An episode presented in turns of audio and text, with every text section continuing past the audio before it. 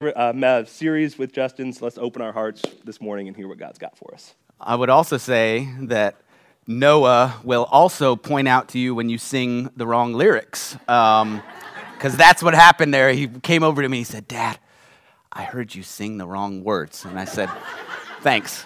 I sang, We're going from life to death. And that's not what we want to do. And he heard it. So, all right. All right. And he will point it out. Anyway. It is good to be with you this morning, and it's good to have some laughs and to see some smiles and have some joy together. Um, I was actually, Jeremy and I went to a meeting yesterday afternoon, a area Kentucky Vineyard pastors meeting. It sounds like a big thing, but there's really only like five of us. Um, so uh, I was at that, and one of the things we went around was like, what we were sharing. What are your biggest things that you're celebrating right now? What are your biggest frustrations right now?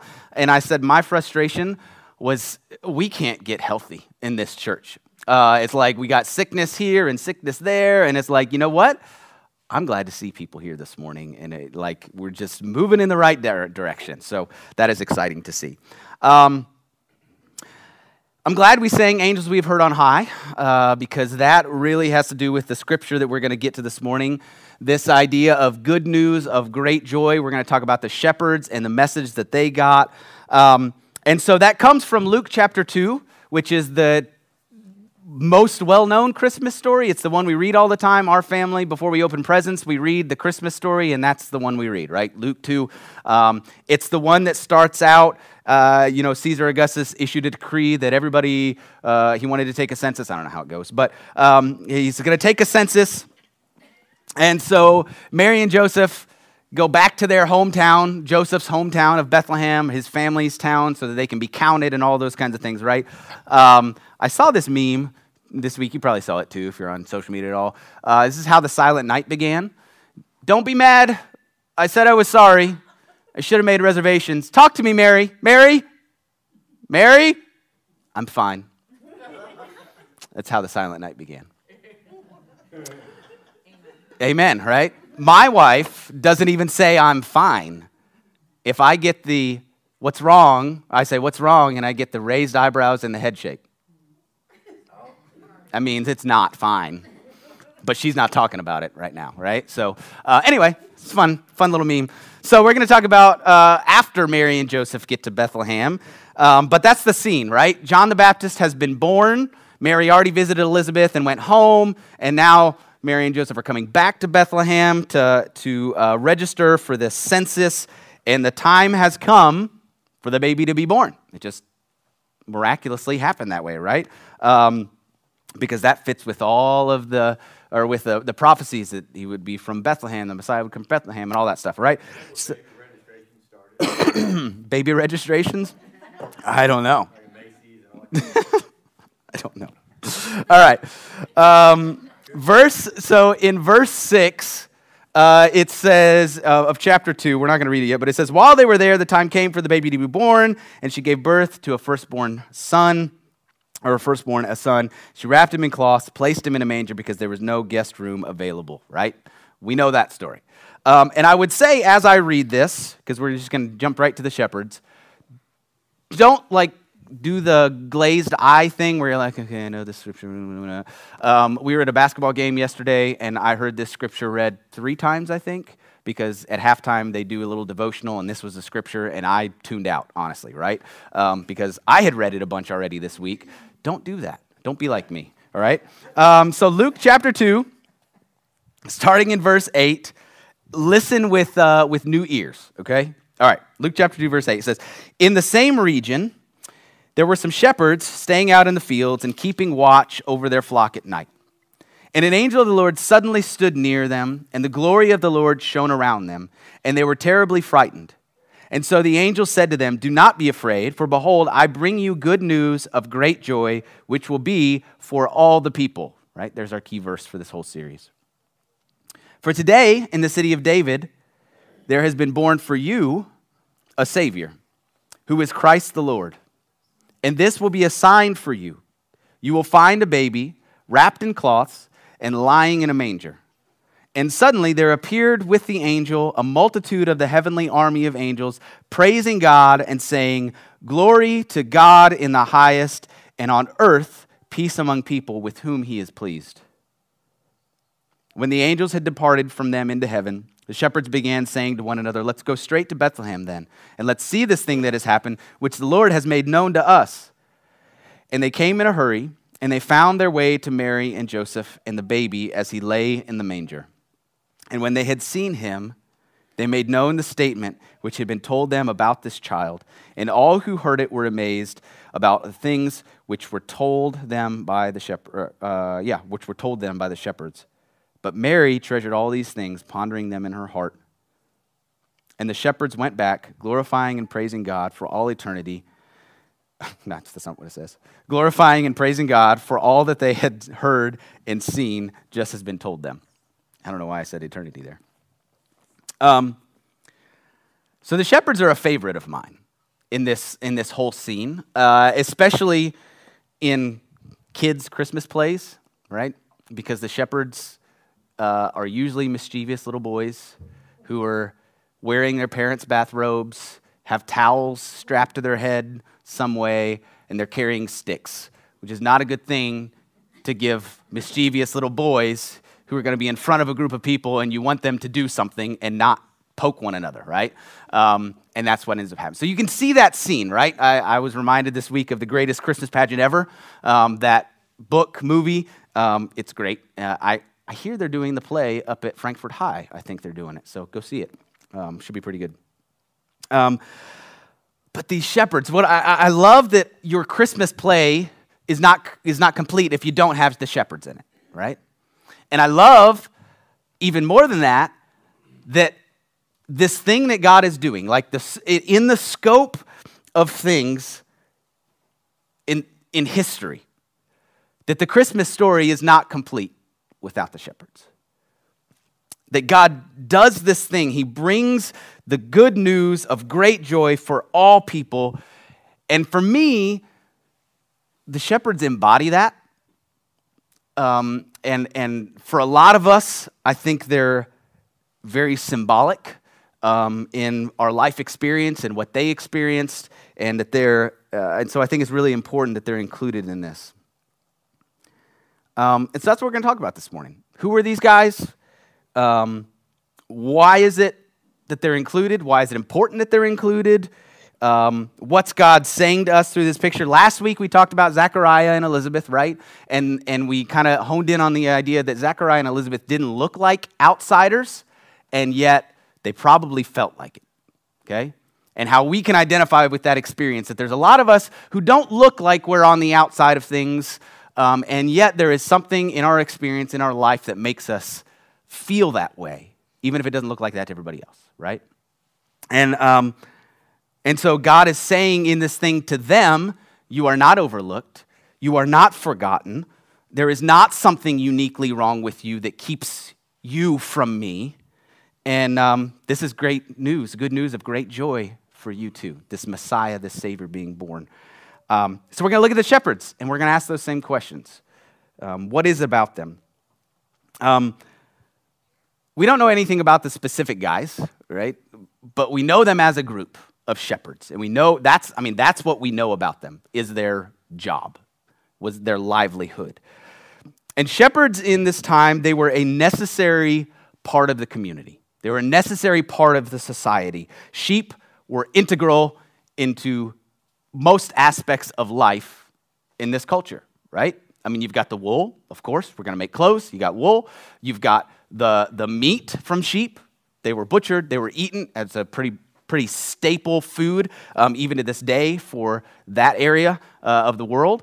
Um, but beyond that, sheep were a critical part of Jewish religious life.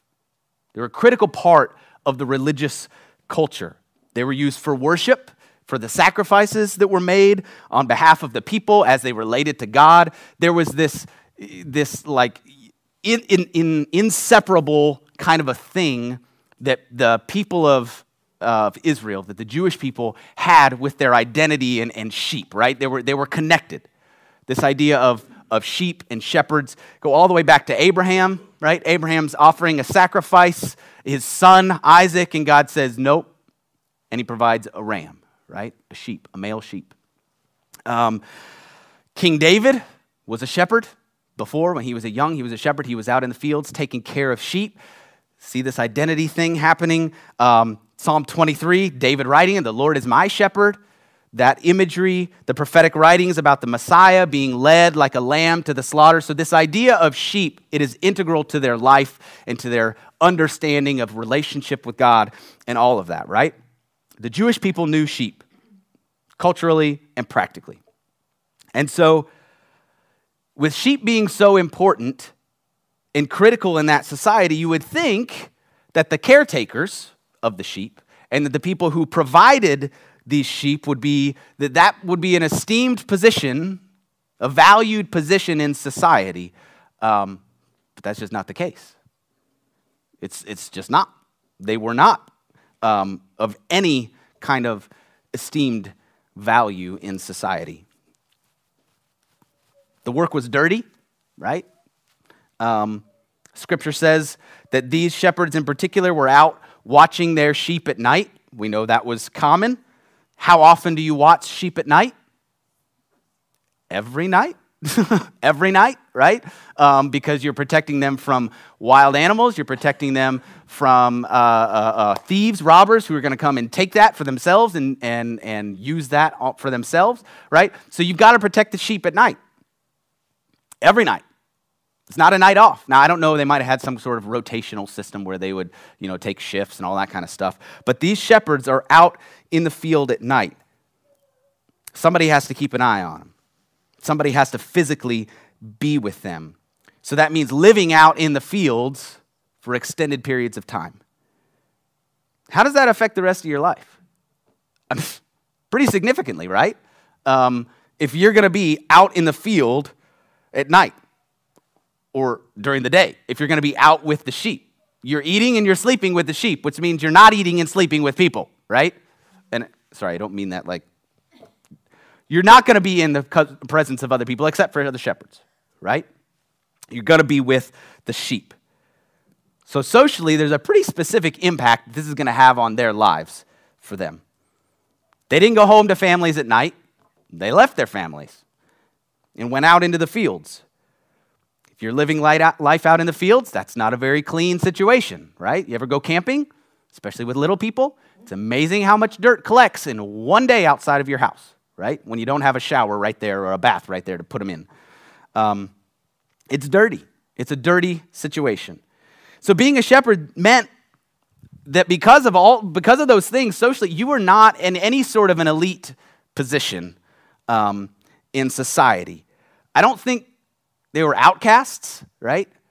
Um, but I think of it a little bit like, uh, like trying to think of like an, uh, an equal right metaphor for life today.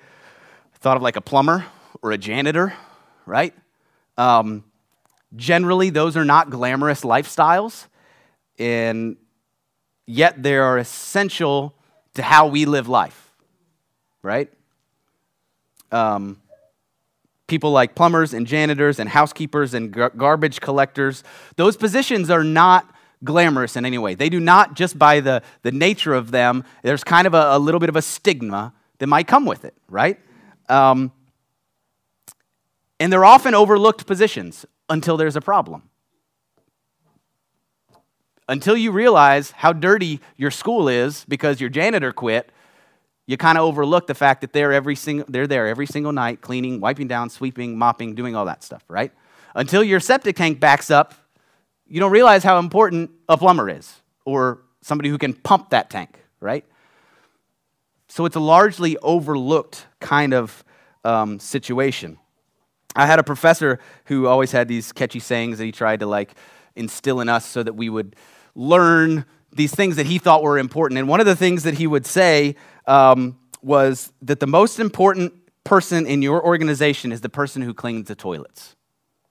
The most important person in your organization is the person who cleans the toilets. And what he was getting at is like the point that these people in your organizations with these jobs, They're not, they don't have titles, they're not glamorous positions, and yet, if you try to function without them, you're going to find out very quickly how important they are, right? It's going to come back. Shepherds were critical for this society. They were critical for this culture, and yet they were mostly overlooked as far as the cultural picture. Even physically, the job of being a shepherd took you out of the sight of most people, right? You're outside grazing your sheep. You're outside the city, outside the walls, where there's lots of big open space and you can graze your sheep and, and do that kind of thing. Because you can't do that in town. So you're outside of most people's experience, daily experience. Um, it's kind of like Dirty Jobs. You ever watch that show with Mike Rowe? It's a great show.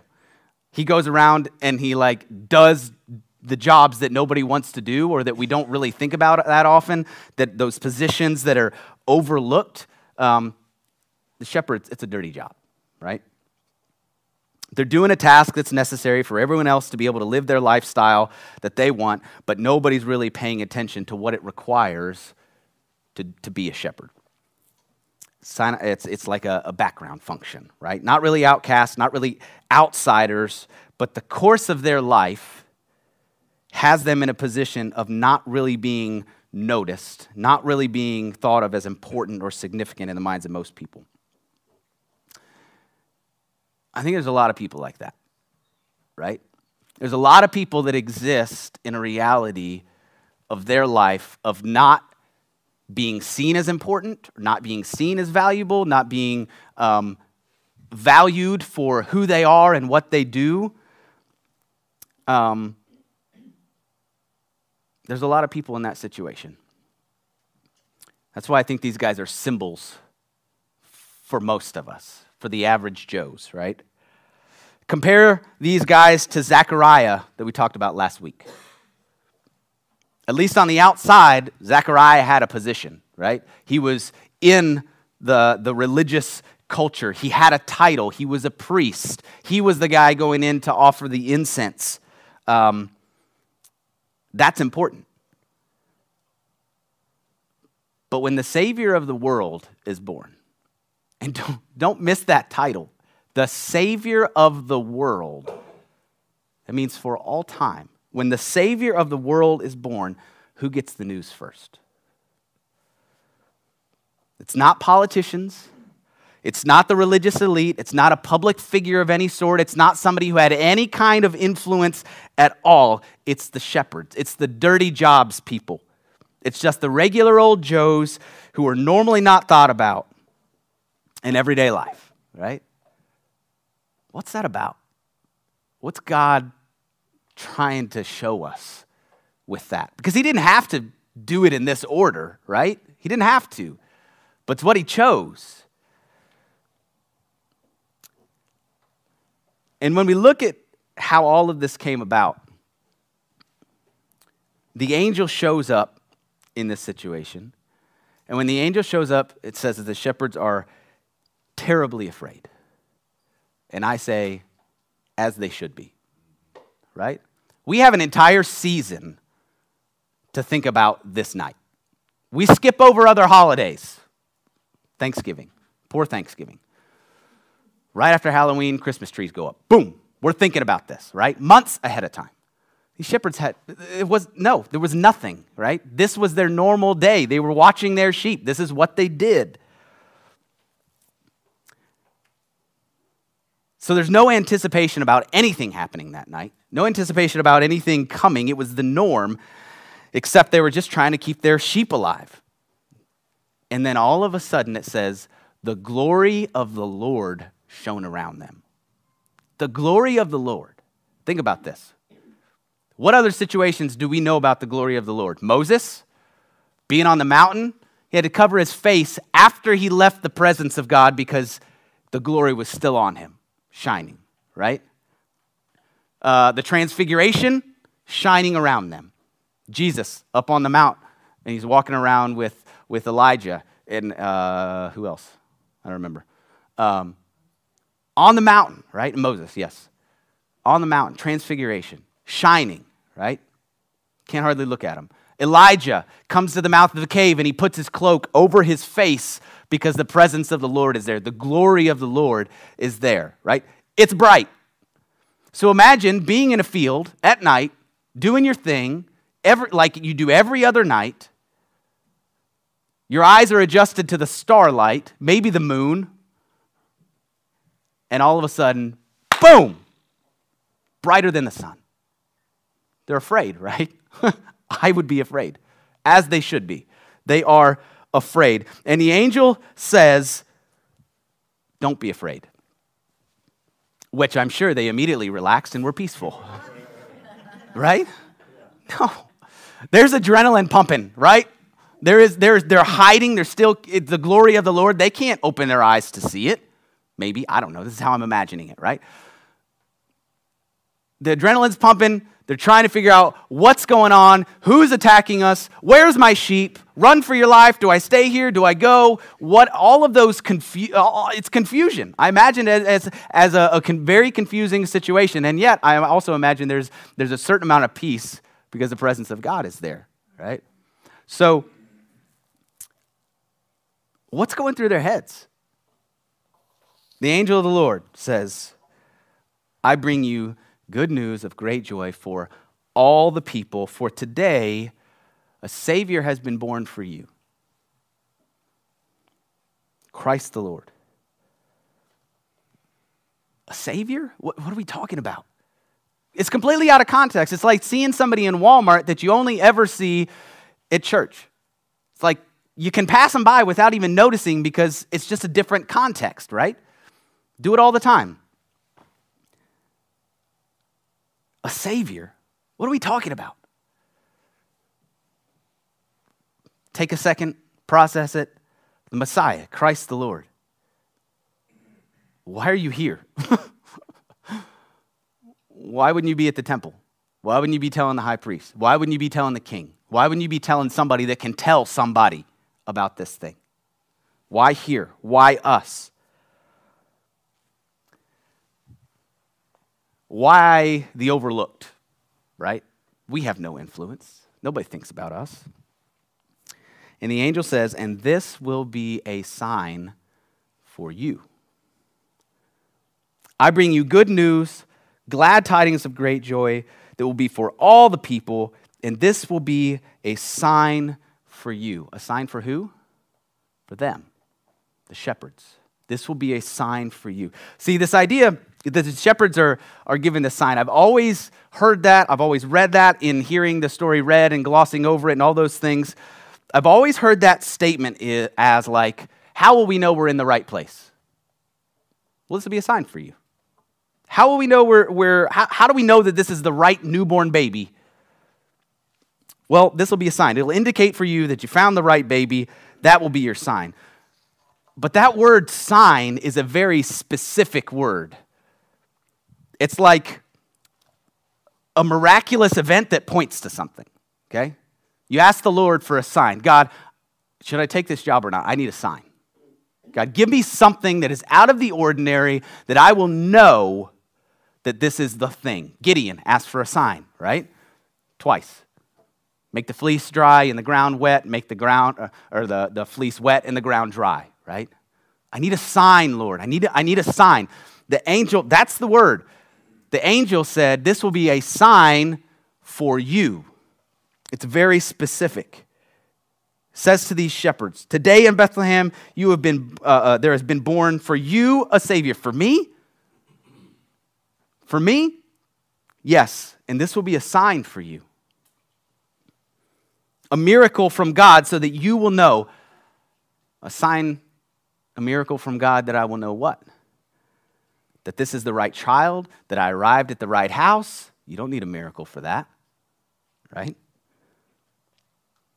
You don't need a sign for that. But if you're a shepherd whose life experience is to be overlooked, to be not thought of, and you have an angel shows up and says that God has done this amazing thing for all people you might need a sign, you might need a miracle to believe that that includes you. You might need something to help you believe that this is good news, not just for all people and for all the world, but He's been thinking about you specifically.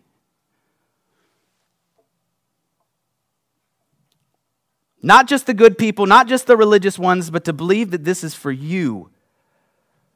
You might need a sign to convince you because you're just a shepherd and nobody really thinks about us and we just do our thing and we get our, make our living and we go about our business. What kind of a sign does God give them? Is it a star over the stable, over the house? No, that's the Magi who watch the stars, right? Does he give them a rainbow? And like at the end of the pot, or there's like a pot of gold at the end of the rainbow. You follow the rainbow, and there's the baby Jesus. No. What kind of a sign does he give them? He gives them a sign that is specific to them. The miracle for the shepherds to know that this child is the Savior of the world, but is also born as a Messiah for them in particular, is that they will find him wrapped in cloths probably made of wool. That's an assumption on my part. And lying in a livestock feed trough. How do we know this is a Savior for us? How are we included in this thing? God gives them a miracle of placing the King of the universe in a thing that is very specific to them and that they are immediately familiar with. It's a miracle that God does this. You understand? This is a sign specific for these shepherds. It's like telling the hotel housekeeper that you will find a baby wrapped in white towels and placed on the cleaning cart. Specific, right? It's like telling uh, the auto mechanic that this will be a sign for you. You will find him wrapped in shop rags and placed in the back of a 57 Chevy. That's a sign, isn't it? It's specific to you. It's like telling the dishwasher at Waffle House that you will find him wrapped in dish rags and laying in the washtub. It means something to them. It means something to them. It's so specific as a sign for these shepherds. It's not an accident that the Messiah was born in an animal stable and placed in a livestock feeder and then the first people to be told about it are shepherds, whose livelihood it is to be around livestock and who are intimately familiar with these items. This experience for these shepherds is so tailored specifically to them. It's so specifically designed for them. Think about it. How is this a sign for anybody else in the universe? How is it a sign? For everybody else, it's weird the Messiah in a food trough? That doesn't make sense. Why would that be a sign for me? I don't deal with livestock. That would just be weird, right? Why is he in a manger? Because God is telling these shepherds, I know you, I see you, you're not overlooked, this is for you. For the shepherds to know that this was a Savior who was born for them too. You can't get a better sign than this. Think about what it was like for them to peek around the corner of that stable, the open doorway, whatever it looked like, to peek around and see the King of the universe, the Messiah, in something that they know and that they use every single day. It has to be an absolute wonder for them. Because they know this is real. They know they're included. They know they're not overlooked. They know this news was for them. They're not just a pawn in this scheme, it's for them. And so, once again, God, in the coming of the Messiah, is saying, I see you, I know you, I haven't forgotten you, I have not overlooked you. You are valuable to me, you are included, you are important. Our God's not a generalist. He doesn't do one thing and then expect everybody to be able to relate to it. He is specific, he is individualistic, he is personal. He is not far off somewhere that you have to you would have to sing and to shout and to dance and do drastic things to get his attention. You have his attention. You're what he thinks about all day long. You're what he thought about before this ever existed. He's crazy about you. He knows you better than you know yourself. And that's why he's done this for you. You ever thought about the idea that God doesn't need people? He never needed us. He knew the entire course of creation before he ever created the first spark or glimmer of light. And so he knew Adam and Eve. He knew the flood was coming. He knew Sodom and Gomorrah. He knew the crucifixion would be a requirement. He knew he would suffer and be beaten and be bloodied at the hands that he created. So, why did he do it if he didn't need us? Because he knew you, because he saw you.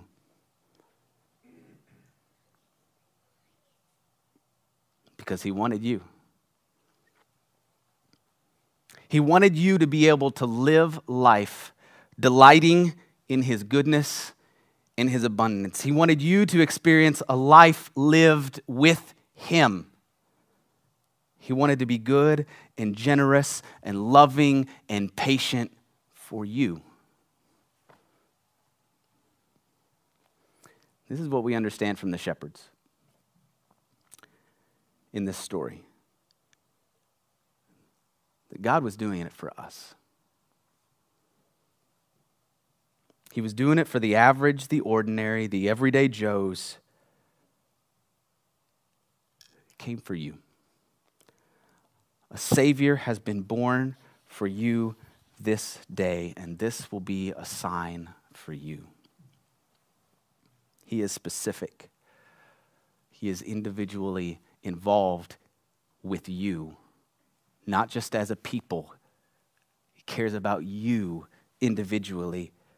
Your experience with Him might not look like the person that is sitting next to you, but that's because He's individually involved with you in your personality, in your life. When you feel like you're in a position in life where you are overlooked, where you are unimportant, whether that is financially or culturally or within your family or within the church, you're not.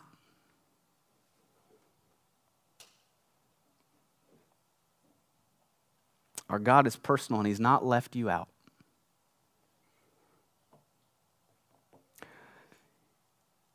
And when these shepherds see this baby, this Messiah laying in a manger, they know He's for them.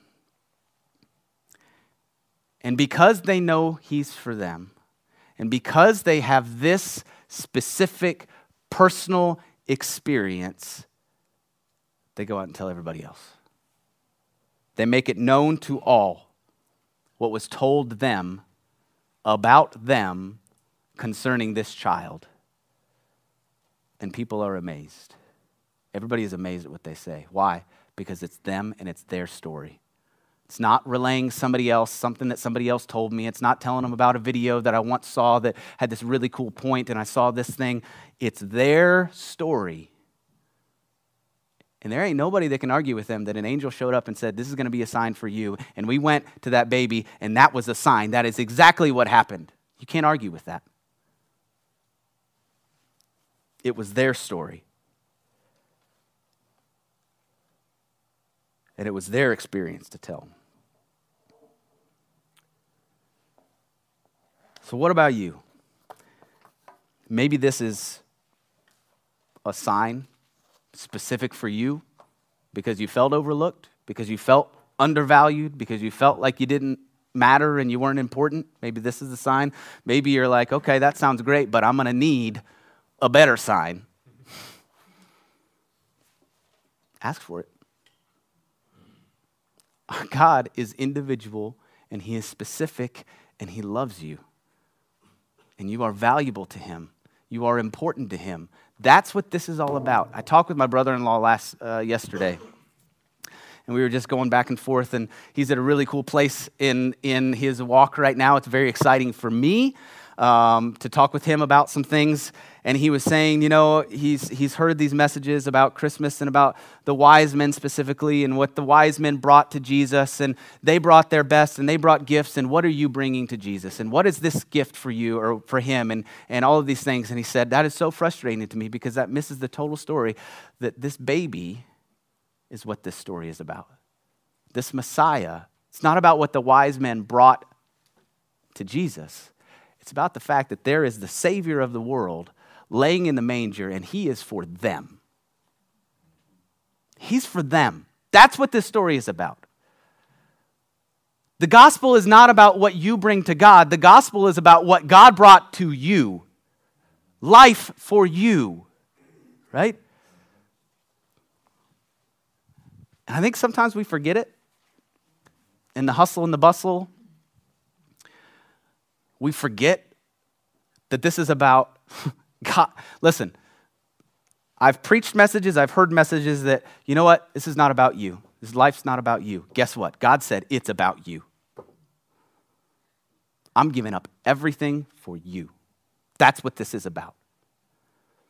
And it's only when we understand that in our relationship to our Father because of what Jesus did in the cross and in the resurrection that we can ever hope to experience life free enough to not have to be selfish thinking and to be involved in other people's lives.